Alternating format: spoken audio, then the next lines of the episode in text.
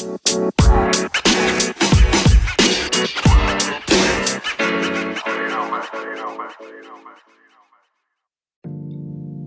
welcome back to my podcast Gorila Gembul Speaking. Hari ini segmennya MotivASU. Oke, temanya ini gua akan bahas tentang bagaimana menjadi leader yang baik dalam satu tim atau satu perusahaan. Oke, yang lanjut langsung aja kita to the point ya. Nomor satu, yang pertama, lu harus bisa dulu jadi leader buat diri sendiri. Nah, kalau lu udah bisa jadi leader buat diri sendiri, lu pasti kesananya akan bisa meleading orang lain. Kayak gimana sih bang, jadi leader diri sendiri? Jadi leader diri sendiri itu yang paling sederhananya, lu bisa membuat keputusan yang tepat. Tepat dalam arti kata menurut lu tepat ya. Nah, kalau buat bikin keputusan buat diri sendiri aja lu gak bisa, itu akan susah nantinya lo untuk menjadi leader dalam sebuah tim. Itu salah satu contoh sederhananya. Nah, kalau misalnya kitanya masih ini mesti gimana ya, aduh gimana ya. Nah, kalau kita terlalu banyak begitu pun kita akan sulit untuk menjadi nge-leading sebuah tim gitu. Gimana kalau misalnya kita jadi leader terus tidak bisa memberi keputusan ke anak buah kita gitu. Anak buah kita nggak bisa ngasih keputusan ke anak buah kita kayak gitu, gimana coba? Anak buah kita juga kan bingung gitu. Setuju ya? Terus yang kedua, menjadi leader itu harus bisa menjadi pemaaf. Nah, di sini gue garis bawahi pemaaf ini dalam arti kata, jika kalau misalnya anak buah kita melakukan kesalahan yang masih dalam batas wajar, ya kita maafin gitu. Ya sekali, dua kali kalau melakukan kesalahan dalam arti kata pekerjaannya tidak sesuai dengan harapan, ya kita maafin. Yang ketiga, coba kita training salahnya di mana gitu. Kita coba dikupas lagi nih, salahnya di mana sih tuh. Jadi jangan sampai baru salah sekali gitu kan, baru nggak capai sekali gitu kan, langsung masa sih kayak gini, nggak gini aja nggak bisa, masa harus gue yang ngerjain, masa harus bisa ya, jangan kayak begitu gitu. Jatuhnya nanti ya, anak buah kita akan jadi demotivasi ya. Leader di sini adalah harus bisa memotivasi, selain memotivasi diri sendiri ya bisa memotivasi tim. Lalu bisa lihatlah peran kapten dalam sebuah tim sepak bola atau tim olahraga manapun itu sangat penting sekali. Jiwa leader itu harus pasti. Yang pertama, maaf, harus bisa. Ya kalau misalnya udah lo nggak apa-apa, lo nggak salah, tapi lo jangan kayak begini lagi ya. Nih benerin yang kayak gini kan gitu. Itu baru leader. Oke, yang ketiga, dia itu harus optimis. Leader itu harus optimis. Kenapa gue bilang begitu? Ya gimana caranya untuk menjadi leader kalau lu gak optimis? Tim ini harus bisa capai target gitu. Targetnya apa tim ini? Kalau misalnya lu aja udah gak optimis dengan target itu, bagaimana anak buah lu bisa mencapai? Bagaimana tim lu bisa mencapai target? Ini ada sebuah quote yang gue buat, gak tau lah ada yang orang buat juga atau enggak. Jangan pernah bermimpi untuk menjadi sukses kalau kegagalan aja lu yakin ya. Jadi kadang-kadang kita pengen melakukan satu step by step, pas mau step kayaknya gak bisa deh, kayaknya gagal deh, kayaknya situ gak akan tahu deh. Nah, kalau kita aja udah meyakini bahwa itu saja akan terjadi, bagaimana lu bisa mau maju, bagaimana lu bisa mau sukses? Harusnya kita balik, kayaknya dia bisa deh, kayaknya gue harus bisa, itu mah gampang, kayaknya bakalan terjadi deh. Nah itu adalah ungkapan-ungkapan, kata-kata yang positif ya. Terus yang keempat, beri masukan dan tujuan yang jelas. Nah, ini maksudnya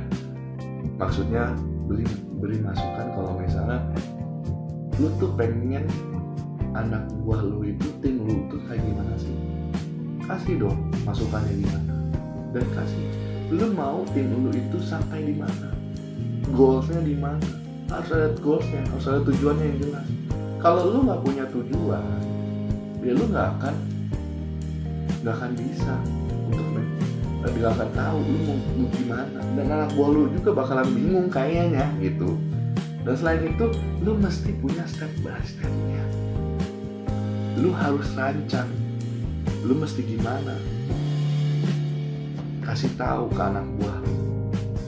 Oke tim, kita akan coba untuk mencapai 1000 customer dalam waktu 1 bulan.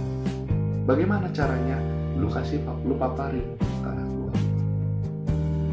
Dan itu harus misalnya, ya harus ada beberapa plan. Nah, plannya itu ada plan A, plan B, plan C, atau banyak gitu. Plan A nggak bisa, plan B nggak bisa, plan C. Itu jadi setiap leader itu harus punya plan cadangan. Itu harus punya plan cadangan. Kalau misalnya yang tadi nih, masukan tujuannya jelas, stepnya ada. Kalau misalnya ada masukan, kasih masukan dan buat ini. Ya mudah-mudahan tim ini bisa sampai untuk targetnya. Terus berikutnya yang terakhir adalah jadi leader itu harus bisa memberi solusi.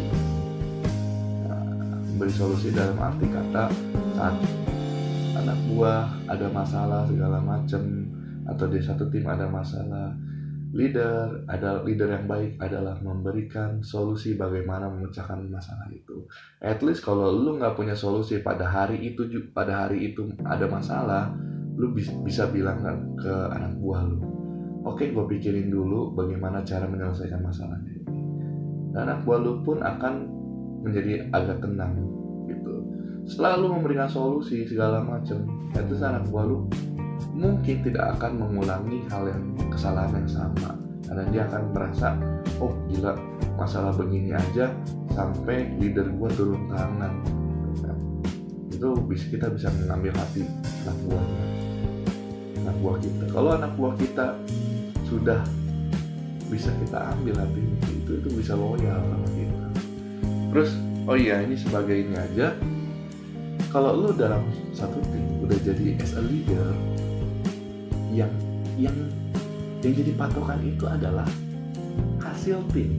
Baik atau buruknya hasil lu itu berada di tangan anak buah lu. Kalau anak buah lu berhasil, lu pun berhasil. Ya itulah yang namanya satu tim menjadi leader.